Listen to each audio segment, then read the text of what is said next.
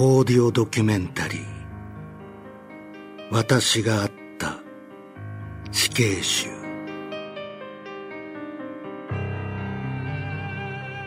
こんにちは。MC の石井しおりです。この番組ではこれまで数多くの死刑囚と面会をしてこられたフリージャーナリストの片岡健さんにお話を伺っていきます。片岡さん今日もよろしくお願いいたします。よろしくお願いします。はい。あの死刑判決が出る事件には、はい、冤罪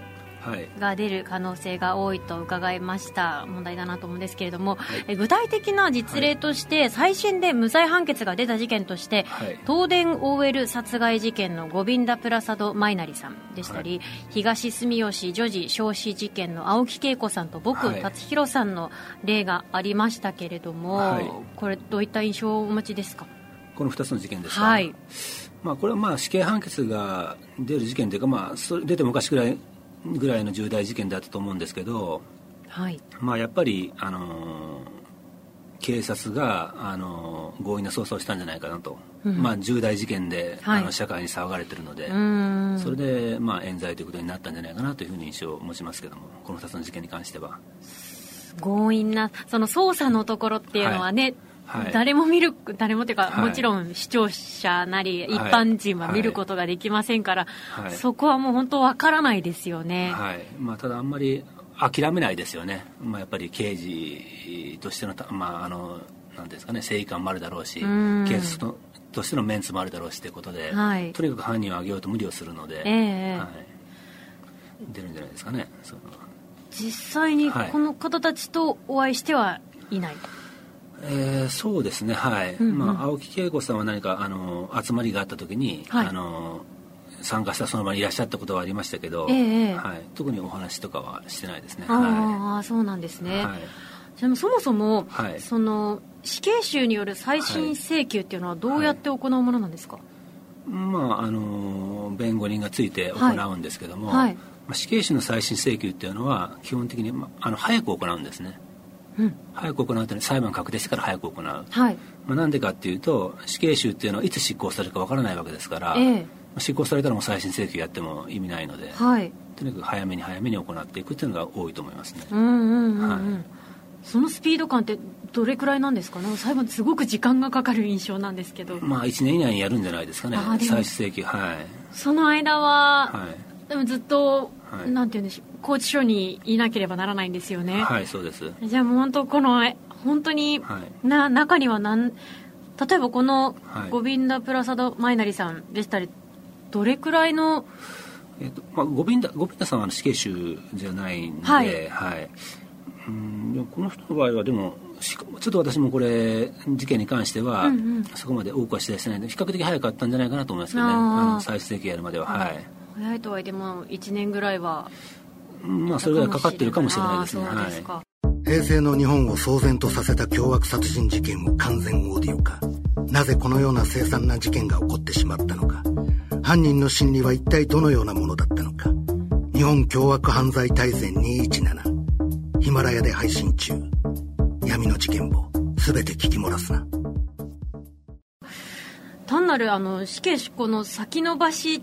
が、なんか目的なんじゃないかっていうふうに取られることもあるのかなと思うんですけれども、まあ、死刑囚の最終的に関しては実際にそういうことはあると思います、はい、大いに。はい、はい。まあ、ただ、まあ、先延ばしで、まあ、本当は冤罪でもないのに、はい、まあ、再審するとか制御するっていうのは多いんですけども、はい、本当の冤罪の人も死刑執行の先延ばしのためにとりあえずするので、はい、あのまああの再審請求を通すためには、まあ、すごく確実なかなり強力な証拠を出さないといけないんですけど、はい、すぐ見つかるわけじゃないので、えー、まあ、とりあえずそれが見つかるまでにあの先延ばしに死刑を先延ばしにするために再審請求をするので、うんはい、まあ、それが一概に悪いことかなというのは難しいんですけどね、はい、再審請求っていうのはどういうことをするんですか、まあ、再審請求というのは書面に書くんですか？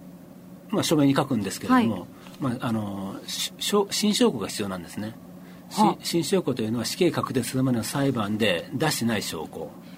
であたそういう、えーと、新証拠でかつ無罪を明白にする証拠、はい、それを出さないといけないんですね、えー、でまあそういうのを出してこの証拠はこういうものだと、はい、そういうのを書面に書く。再審請求書っていうんですけど、はい。はい、はい、それを出すんですね。国選弁護人と一緒に探すんですか、えー、えー、まあ、あの裁判国選弁護人がつくのは裁判確定するまでなので、はい、基本的には視線ですね。あただ多くの場合、まあ、死刑囚っていうのはあの視力がない人がほとんどなので、はい、視力、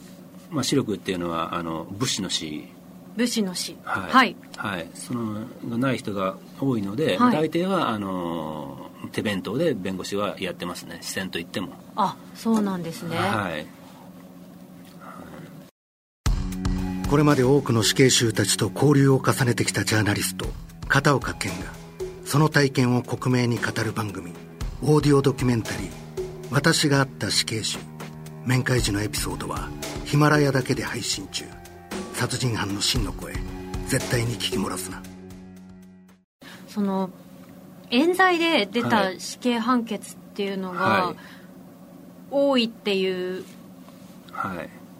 なんか面もあるありますけれども、はい、はい、そういった印象ってありますか？はいありますね、うん、はい。まあ、大体あの今、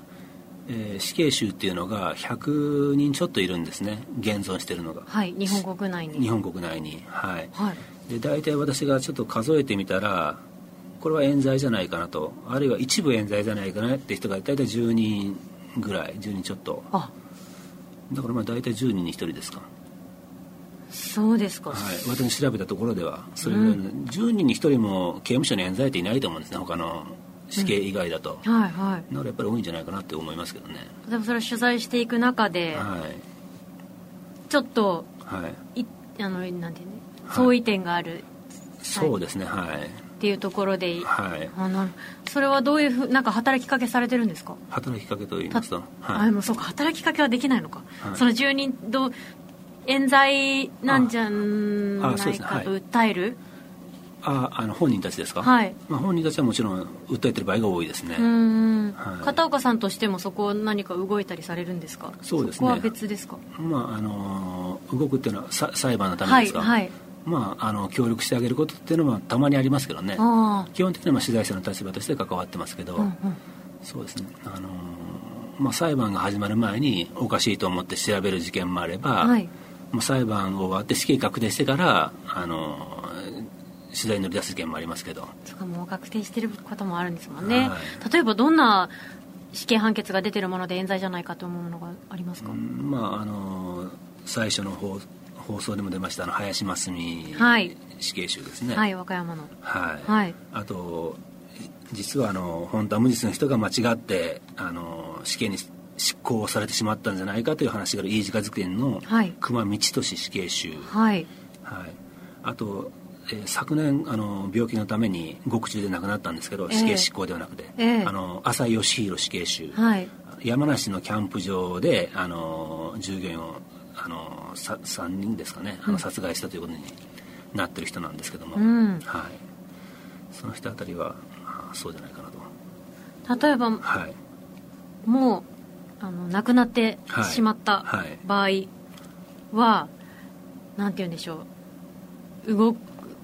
それが、はい、なんなんていう覆すことはできないと思うんですが、はい、例えば林真澄死刑囚なんかは今後もまた何か展開がある可能性がある？まあこの人はある可能性あると思いますね。はい。もうずっと訴え続けてますし、はい、あの最近はあのだんだんあの世論も変わってきて、はい、実は冤罪じゃないかという声も出てますし、えー、はい、えー、そのことについてはまた、はい、あの今後、はい、詳しくお伺いできそうですので、はい、はい、お話を聞かせください、はい、ありがとうございます。えー、今回冤罪事件として取り上げた東電 OL 殺害事件の概要は音声配信プラットフォームヒマラヤに日本凶悪犯罪大全217というチャンネルでオーディオ化されています。このエピソードの概要欄にそのチャンネルへのリンクを設けていますので事件の全貌を詳しくお知りになりたい方はこちらのチャンネルもぜひお聞きください。ということで今日もお時間となってしまいました、はい、で次週からは先ほどお伝えしたように、えー、片岡さんが面会されてきた死刑囚とのエピソードについてよりあの深掘りして具体的に伺っていきたいと思う中でで来週は今回も触れた和歌山カレー毒物混入事件林真澄死刑囚のことについてですねお話を詳しく伺っていこうと思いますポッドキャストでお聞きのリスナーの皆様、片岡さんの貴重なお話のすべては、オーディオ配信プラットフォーム、ヒマラヤだけで配信しています。無料で聞くことができますので、ぜひお聞きください。ヒマラヤへのアクセス方法は、チャンネルの概要欄でご紹介しています。では、片岡さん、次週もよろしくお願いいたします。今週はありがとうございました。はい、ありがとうございました。はい、ではまたお会いしましょう。MC の石井しおりがお届けしました。